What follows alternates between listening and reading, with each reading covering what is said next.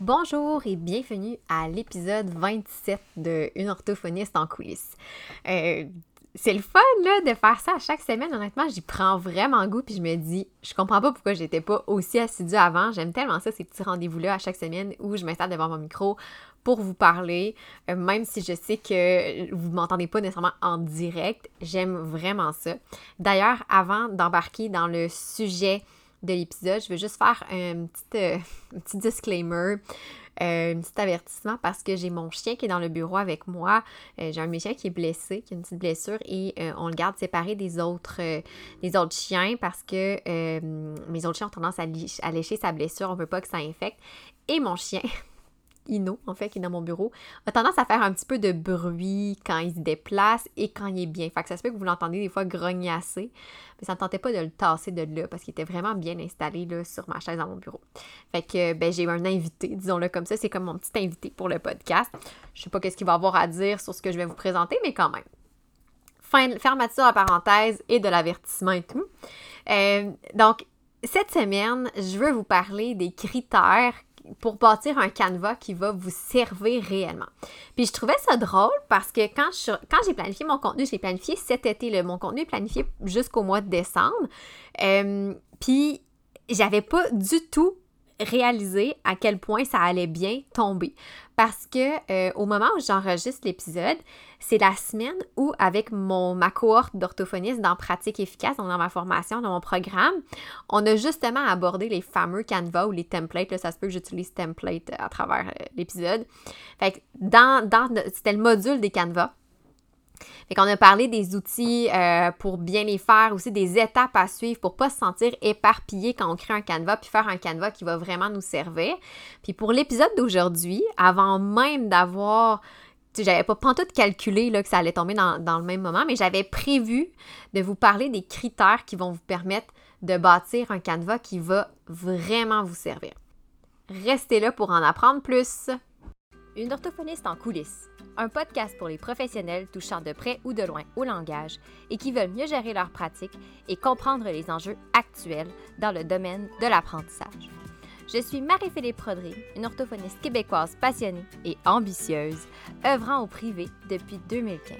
Je vous partage ici mes réflexions, mes découvertes, ainsi que mes discussions avec d'autres spécialistes du milieu. Mon but?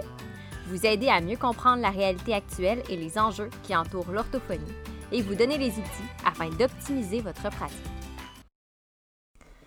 Vous avez probablement déjà vous-même des canevas dont vous vous servez régulièrement ou en tout cas peut-être occasionnellement, mais est-ce que vous vous êtes déjà questionné sur le rôle que ces canevas-là devraient avoir ou est-ce que vous êtes déjà questionné à savoir si les canevas que vous utilisez remplissent réellement leur rôle? Pour ma part, j'utilise vraiment les canevas à plusieurs sauces, pas, juste en orthophonie, euh, dans mes autres entreprises aussi. Et euh, avec le temps, j'ai réalisé qu'un des principaux problèmes des canevas, c'est euh, qui fait que les gens ne les utilisent pas ou que sentent, sentent pas nécessairement que ça les aide tant que ça. C'est parce qu'un canevas, là, ça devrait répondre à différents critères. Aujourd'hui, dans l'épisode, je vous présente ma liste de critères que j'utilise à chaque fois que je me crée un canevas ou même que je modifie un canevas. Euh, là, je vous dirais, ces critères-là, là, ça vient de ma tête. Je, les ai un petit peu inventés euh, en, développant tout ce qui est mon aspect plus euh, pratique efficace. J'ai pas d'évidence scientifique ou de preuves théoriques qui peuvent confirmer ça. Ou en tout cas, s'il y en a, je vais vous avouer bien franchement que j'ai pas fouillé plus loin que ça. Fait que c'est des critères qui, moi, me servent. Puis, ce que j'ai remarqué, c'est que plus mes canevas respectent un grand nombre des critères dont je vais vous parler, mais plus moi je me sens efficace, puis plus je vais être portée à réutiliser ce canevas-là. Donc le premier critère pour moi là, qui est important, un canevas doit permettre d'augmenter la flexibilité. C'est-à-dire qu'on pourrait penser à tort, puis il y en a souvent qui ont cette croyance-là, que parce que le canevas présente des fois des formules toutes faites, hein, parce que des fois c'est des cases à cocher, euh, des menus déroulants, des champs à remplir, bien que le canevas va être plus rigide que si jamais on réécrivait d'une fois à l'autre. On réécrit un courriel, qu'on réécrit un rapport. Euh, en fait, vous comprenez qu'est-ce que je veux dire. Mais c'est pas le cas. Parce que ce qui arrive, c'est que euh, à travers les, différents éléments qu'on a dans un canevas, si jamais vous avez un votre canevas ne vous permet pas de répondre à un cas particulier, ben en fait, vous le modifiez tout simplement pour qu'il puisse le faire. C'est-à-dire que si vous avez une autre situation semblable qui survient, ben vous allez pouvoir répondre correctement à l'aide de votre Canva. Euh, dans le fond, moi, je donne un exemple. Je vais prendre beaucoup des exemples de Canva de rédaction parce que c'est souvent ce qui est le plus, euh, ce qui va nous demander le plus de temps d'élaboration et de réflexion. Mais combien de fois ça va m'arriver de dire, hey, mais j'ai ce cas-là, puis là, ma séquence dans mon Canva me permet pas d'aller chercher les nuances. Comment je pourrais l'intégrer? Puis, ça va arriver aussi qu'une fois que c'est intégré, ben, je peux retomber plus tard avec un autre jeune qui a sensiblement un portrait qui se ressemble, puis je vais avoir intégré déjà les nuances. D'ailleurs, notez que tout bon Canva devrait être facilement modifiable hein, en tout temps. Euh, donc, ça, ça, ça peut être associé au logiciel dans lequel le Canva est monté. J'embarquerai pas dans les logiciels aujourd'hui. C'est vraiment pas le but. C'est pas, pas un cours que je vous donne. C'est vraiment mes critères. Fait un Canva permet d'augmenter la flexibilité, contrairement à ce qu'on pourrait croire. Un deuxième critère pour vos Canvas, c'est qu'un Canva doit être simple à utiliser. Un canevas, ça ne devrait pas vous compliquer la vie, au contraire. Si euh, vous devez programmer 3-4 affaires, si vous hésitez tout le temps à dire Ah ouais, mais là, j'ai pas la bonne la bonne formulation ou j'ai pas les, bons, les bonnes options, ben, si vous devez tout le temps faire ce genre de réflexion-là, que ça vous demande beaucoup avant de pouvoir l'utiliser efficacement. Euh, si des fois le simple fait des fois de peser sur une touche, ça change votre mise en forme, mais moi j'appelle pas ça être simple. Moi je trouve que ça nous complique la vie plus qu'autre chose. Dites-vous là que ça devrait être facile pour vous là, de prendre votre canevas, de le partager à une collègue qui connaît quand même votre méthode de travail, on s'entend, puis qui pourrait pratiquement le remplir sans avoir besoin d'explications techniques pour y arriver euh, ou dire ah ben moi j'ai mis ça parce que telle chose. Euh, c'est correct d'expliquer quand même parce que je pense que des fois, côté euh, analyse, côté raisonnement, surtout dans la rédaction, c'est important. Mais si vous devez donner un cours qui vient avec votre Canva, il n'est pas assez simple d'utilisation, ça ne marche pas. Je pense par exemple à des, des canevas des fois qui sont montés un peu, sous forme d'arbre décisionnel. Euh, mettons genre, voilà si tu as écrit ça, mais après ça, reviens là. C'est c'est quelque chose. Puis je dis ça parce que j'avais déjà eu à monter un canevas pour euh, un, logiciel qui était justement là, de, un canevas de réflexion puis décision, puis c'était un bordel, là, honnêtement. Euh, puis finalement, il n'a pas servi ce canevas-là. C'était trop compliqué, puis... Euh, fait que c'est ça. C'était pas simple en tout. Le troisième critère qu'un canevas devrait respecter, c'est qu'un canevas devrait assurer une certaine constance et une uniformité entre les tâches semblables. Qu'est-ce que ça veut dire, ça? C'est qu'un canevas permet une certaine standardisation. Puis la standardisation, c'est une partie qui est importante en ce qui a trait à l'efficacité. Il n'y a rien de pire que de perdre du temps à faire des copier-coller d'un document à l'autre, surtout en plus que du copier-coller, on a quand même des chances de faire des erreurs. Fait qu'en ayant un canevas avec des guides, des champs à remplir, ben on fait que cocher, on limite, on réduit beaucoup notre risque d'erreur. Même chose pour un courriel. Si je prends par exemple, ah oui, ce courriel-là que je l'avais envoyé à un parent, euh, je vais envoyer sensiblement le même contenu, je vais le prendre, je vais copier-coller. Et les chances que j'ai pas effacé le nom ou des choses comme ça sont quand même plus importantes que si j'avais un canevas puis c'est écrit ABC au lieu de Sophie, par exemple. Fait que ça, pour moi, c'est vraiment euh, non négligeable, surtout si euh, quand on a beaucoup de dossiers à traiter, ça peut venir facile de se mêler. D'ailleurs, le fait aussi d'assurer une certaine standardisation, une certaine uniformité, ça fait que ça devient plus facile, puis ça devient plus rapide, donc plus efficace, parce qu'on on, on, vient tellement habitué à utiliser cet outil-là que c'est rendu qu'on le fait de façon quasi automatique. Fait c'est sûr qu'au début, ça demande une certaine adaptation, mais après ça, ben, on est rodé, là. Quatrième critère qu'un canevas devrait remplir, donc il devrait respecter, c'est réduire le temps de travail accordé à la tâche associée. Puis ça, je pense en fait que c'est souvent la raison pourquoi on, veut se faire des canevas, c'est parce qu'on veut être plus efficace, plus rapide dans une tâche. Donc, je pense que ça, je vous l'apprends pas. Quand vous avez des champs de texte déjà remplis, des systèmes de menus déroulants, des cases à cocher, des drag and drop, ben vous sauvez beaucoup de temps à tout écrire ça, imaginez. Il y a même aussi de plus en plus des logiciels qui se vendent euh, des, de type text expander, c'est-à-dire que quand vous entrez un style de formulation de phrase, il, il ajoute, il va comme composer la phrase pour vous. mais comme je vous dis, j'embarquerai pas dans le logiciel, mais c'est pour vous dire que les options vont assez loin pour améliorer, augmenter la vitesse de travail sans perdre sur la qualité. Aussi, l'autre chose, c'est que si vous avez des formulations que vous utilisez fréquemment, donc sensiblement le même type de phrase, bien, le fait de l'inscrire directement dans votre canevas comme un champ de texte ou des choses comme ça, bien, ça vous sauve un temps précieux. Vous avez juste à remplir les champs vides. Euh, le prochain critère euh, ben, rejoint un petit peu le premier, lui que je viens de vous dire. Donc, le, le prochain critère qu'un canevas devrait permettre de, remplir, c'est remplir, pardon, c'est d'accélérer la planification. Parce que euh, si vous avez une séquence, euh, vous avez des protocoles si votre canevas est bien intégré dans vos protocoles, dans vos étapes, mais ça devient vraiment plus facile de planifier une séquence de tâches parce que vous savez, vous savez que quand vous avez ce canevas-là, ça vous prend à peu près tant de temps euh, pour le faire, pour le remplir, pour le compléter. Fait que vous pouvez mieux le prévoir à l'horaire. Donc, pour la planification, ça aide vraiment. Moi, je donne encore l'exemple de mon canevas de rédaction, mais je le sais là, que mon canevas d'analyse, en moyenne, me prend à peu près une heure et demie, maximum deux heures à remplir. Donc, quand je prépare ma planif de la semaine, mais je sais où est-ce que je peux mettre mon temps de rédaction de Canva dans mon horaire. Donc, ça permet une planification qui est plus efficace et ça fait aussi que j'ai plus tendance à compléter mes tâches. Le sixième, je pense que je suis rendue au sixième, hein? Ouais, le sixième critère, c'est que le canevas vous permet de focuser sur ce qui est réellement important. Combien de fois j'entends des orthophonistes dire Ouais, mais là, j'ai. Euh, je, sais jamais, là, j'hésite sur telle formulation, sur tel mot. J'ai l'impression de m'enfarger dans les fleurs du tapis, mais c'est plus fort que moi parce que je veux être certaine, nanana. Euh, le canevas permet d'éviter un peu ça parce que ça vous amène, ça vous guide, puis ça vous amène sur ce qui est important.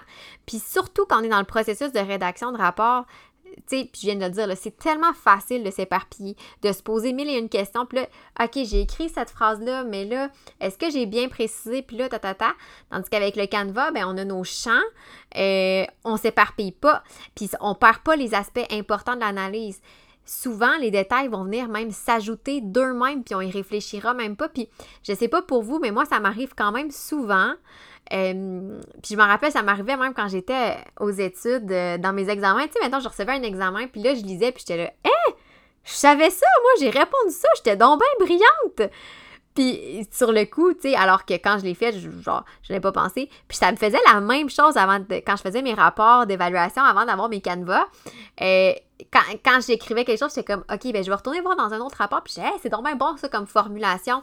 Mais là, maintenant, au lieu de perdre ce temps-là à, justement essayer de trouver les meilleures formulations, puis dire, ah oui, je pense que dans tel rapport, j'avais des bonnes formulations, mais j'ai juste mis dans mon canevas mes bonnes formulations. Fait que là, d'une fois à l'autre, je focus sur ce qui est important. Puis, je rajoute encore des, meilleures formulations sans m'en rendre compte. Le septième critère suit un petit peu la logique du critère 6, c'est-à-dire que votre canevas sert à guider votre réflexion il va pas, justement, il va pas vous, euh, faire le travail à votre place. Puis, tu sais, je parlais au début que on pense que c'est euh, c'est pas individualisé, mais justement non, parce que ça guide la réflexion. C'est-à-dire que quand vous avez déjà des champs à remplir, non seulement vous vous perdez plus dans les détails, mais un champ à remplir, ça peut vous amener à réfléchir à un aspect ou à mieux le comprendre. Fait que des fois, ce qu'on fait, c'est que là, on, a un champ de OK, il y a telle affaire. Ah oui, il fait ça à l'occasion ou il le fait souvent. Puis là, ça me fait penser à un élément que je pourrais mettre soit en exemple ou une, nuance que je pourrais ajouter. Fait que je peux ajouter des informations auxquelles j'aurais peut-être pas pensé si j'avais mis mon énergie sur Ah oui, comment je pourrais formuler cette phrase-là, puis je veux être sûre de ne pas euh, perdre de, vue telle, telle, telle chose. Fait qu'on n'aurait peut-être pas su comment relier nos détails à l'essentiel si on n'avait pas eu de Canva. Fait que moi, je trouve ça vraiment génial parce que mon Canva, c'est l'essentiel. Puis là, selon ce que je fais, je vais Ah oui, il y a ça, ça, ça que je voulais ajouter, ça que je vais amener pour nuancer. Donc, ma réflexion, je trouve qu'elle est beaucoup plus riche. Le dernier critère, donc le huitième et dernier critère, c'est qu'un Canva, ça réduit les risques d'erreur. J'en ai parlé un petit peu, hein, quand on fait du copier-coller, veut, veut pas, on n'est pas à l'abri des erreurs. Puis je parle même pas juste des erreurs au niveau du texte, parce qu'on pourrait avoir laissé une coquille ou euh, laissé le mauvais prénom. C'est pas ça que je veux dire. Ça pourrait même être au niveau des erreurs de la mise en forme. Moi, ça m'est arrivé des fois, tu sais, je fais du copier-coller, puis là, la mise en forme, ça brise toute ma mise en forme de document. Puis là, ça j'allais dire en, bon québécois, ça fuck toute la patente. Ça devient compliqué, tout ça. Fait que c'est pas juste des erreurs de contenu, c'est des erreurs de structure et de forme aussi. Fait que, euh, tu sais, puis ça peut être aussi des risques d'oubli, euh, des mauvaises formulations. Fait que le Canva, il nous guide là-dedans. Euh, je pense aussi, par exemple, un canevas courriel. Ben, des fois, combien de fois ça m'est arrivé? C'est moins, beaucoup moins pire depuis que j'ai des canevas, mais combien de fois ça m'est arrivé? Tu sais, j'envoie un courriel, mettons, sur toute information pour une confirmation de première rencontre, nanana. Puis je fais, ah, j'ai envoyé mon courriel, puis ah, j'ai oublié de mettre telle information. Ah, puis j'ai oublié telle information, puis j'ai oublié telle information.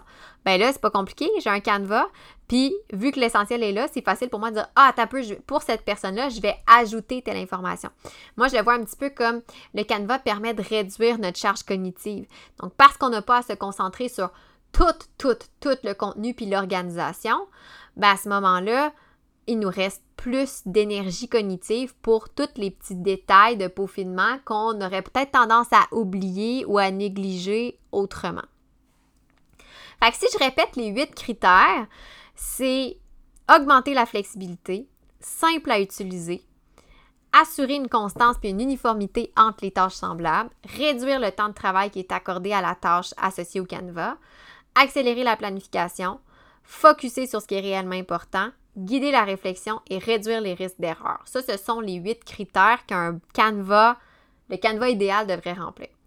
Fait que là, maintenant que vous connaissez ces critères-là, ben, peut-être que vos canevas ou certains de vos canevas remplissent tous ces critères-là. Puis si c'est le cas, ben tant mieux, tant mieux, vous avez fait du bon travail. Puis quand vous allez les peaufiner, parce qu'on ajoute tout le temps des affaires, en tout cas, je parle peut-être juste pour moi, là, mais moi, c'est, je suis tout le temps en train de modifier mes canevas. A tout le temps des petites affaires. Quand je parlais de flexibilité, c'est, des fois, c'est pas grand-chose. Je pense à mon canevas de rédaction. Euh, il y a deux semaines, j'ai rajouté une, affaire par rapport à, euh, au degré d'atteinte parce que je trouvais qu'il me manquait une, option dans mes choix. J'ai rajouté, ça été juste ça. C'était super simple, mais j'ai peaufiné un petit peu. Puis si vous vous rendez compte que vos canevas, ils respectent pas tous ces critères-là ou ils en respectent pas beaucoup, euh, ben, premièrement, jetez-les pas. Ça ne veut pas dire que c'est des mauvais canevas, mais ce que je vous suggère de faire, c'est peut-être de prendre un moment pour voir qu'est-ce qui ne fonctionne pas pour les, les retravailler de façon à ce qu'ils vous supportent mieux dans votre travail. Tu sais, de mon côté, là, c'est pas toutes mes canevas qui remplissent tous les critères que je vous ai mentionnés. Puis c'est ça, en fait, qui va faire en sorte que je vais les modifier, que je vais les peaufiner. Puis des fois, c'est volontaire, des fois, c'est voulu, des fois, j'accepte qu'un canevas ne corresponde pas à tous mes huit critères, puis progressivement, je vais m'adapter. Que ce soit, par exemple, en upgradant un logiciel. Euh, dans la formation, justement, j'expliquais, je donnais un exemple par rapport à mes formulaires. Euh, c'est vraiment pas... Le, logiciel que j'utilise, il, répond, il répond à plusieurs critères mais ça ne me tente pas de payer. J'utilise la version gratuite, OK? Fait que ça fait en sorte que euh, côté flexibilité, c'est vraiment pas top. C'est-à-dire que si je fais une modification, faut que je refasse ma procédure au complet pour remettre le nouveau document puis les champs si j'avais la version payante, j'aurais pas à faire ça. Ça serait vraiment plus flexible. Mais ça me tente pas de le payer. Puis pour l'instant, ça me pèserait plus de payer le montant associé par mois que de retravailler au complet là, quand je dois modifier une mini affaire parce que ça arrive pas si souvent que ça. D'ailleurs, c'est un petit peu ça un de mes principes, c'est-à-dire que quand j'accepte que tous les critères soient pas remplis puis progressivement je m'adapte, mais mon principe c'est que je me dis OK, quand ça me pèse trop, le jour où ça me dérange vraiment, puis que là, je suis plus capable, là, c'est le temps de regarder quels critères me pèsent, puis comment je pourrais le, combler, ce critère-là, comment je pourrais le respecter. Tant que ça me pèse pas trop, puis que ça me dérange pas, puis que je m'adapte, Honnêtement, c'est pas si pire que ça. Mais comme je vous dis, c'est sûr que l'idéal, c'est d'avoir les huit critères. Puis pourquoi je vous dis que c'est pas grave si vos, vos canevas respectent pas les huit critères, c'est que des fois, ça peut être long, puis on veut pas tomber, je veux pas qu'on tombe dans le perfectionnisme. Parce que le canevas, c'est pas ça. Le canevas, il est là pour vous enlever de ça. Donc, si vous vous dites, OK, ben là, je fais un canevas, puis là, je cherche telle, telle, telle, telle, telle fonction avec telle affaire, nanana, ça me prendrait tel logiciel, probablement, ben, peut-être que ce logiciel-là existe, mais peut-être aussi qu'il n'existe pas, puis vous allez devoir le créer, ce logiciel-là. Je suis pas sûre que ça vous tente. Honnêtement, on n'embarquera pas là-dedans. Mais euh, des fois, c'est de dire, OK, voici, c'est quoi qui me pèse le plus, qu'est-ce que j'ai le plus besoin, qu'est-ce qui est le logiciel qui me permettrait le mieux de répondre à ces critères-là. Et vous partez de ça. Puis progressivement, au fur et à mesure de vos recherches, vous allez euh, peut-être en trouver un autre logiciel ou à apprivoiser le logiciel que vous avez trouvé puis découvrir des nouvelles fonctions. Puis pourquoi je vous dis ça? Je vous dis ça parce que si vous essayez trop de remplir tous les huit critères du premier coup, euh, ben de un, bonne chance, c'est possible, mais c'est pas, pas nécessairement. Puis des fois aussi, c'est que on va juste passer plus de temps à essayer de trouver un logiciel, puis finalement, on n'aura pas travaillé sur notre canevas. Puis le but, premier, c'est d'avoir un canevas qui nous sert. Fait que si j'ai pas tous les critères, OK, mais si parce que je veux remplir tous les critères, j'ai pas de canevas parce que j'ai pas trouvé le logiciel idéal qui me permet de remplir tous les critères, je suis pas plus avancée, je peux pas avoir un canevas qui me sert, j'en ai juste même pas. Fait que j'espère un peu que cet épisode-là, qui était euh, assez expéditif, mais quand même, je le trouvais pertinent. J'espère que cet épisode-là va vous aider à réfléchir un peu pour voir vos canevas d'un autre œil parce que moi, je suis persuadée que les canevas, c'est quand même plus utile que de ne pas en avoir. C'est pour ça que je vous dis, là, passez pas euh, toute votre énergie à essayer de trouver des logiciels pour pouvoir avoir des canevas. Mettez quand même plus d'énergie à créer vos canevas.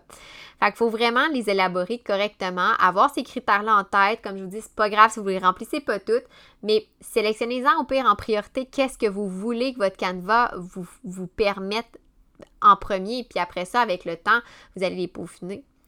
Donc, euh, c'était tout.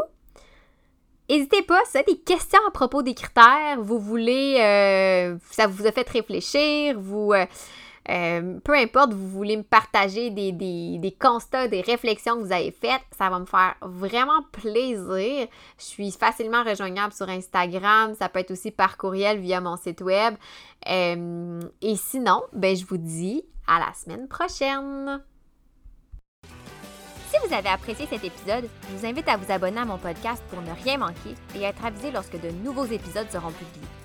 Je vous invite également à me laisser un commentaire ou même une cote de 5 étoiles peut-être pour me permettre de réaliser ma mission qui est de démocratiser l'orthophonie et tout ce qui entoure les besoins particuliers. En laissant un commentaire ou une note, vous permettez à mon podcast d'être plus visible pour qu'un plus grand nombre de personnes puissent en profiter. Pour en apprendre plus sur les coulisses de l'orthophonie et sur mes projets, vous pouvez me suivre sur mes réseaux sociaux mentionnés dans la description de l'épisode. Pour mes services de mentorat ainsi que les outils disponibles sur ma boutique en ligne, rendez-vous au www.mariephilippeorthophoniste.ca.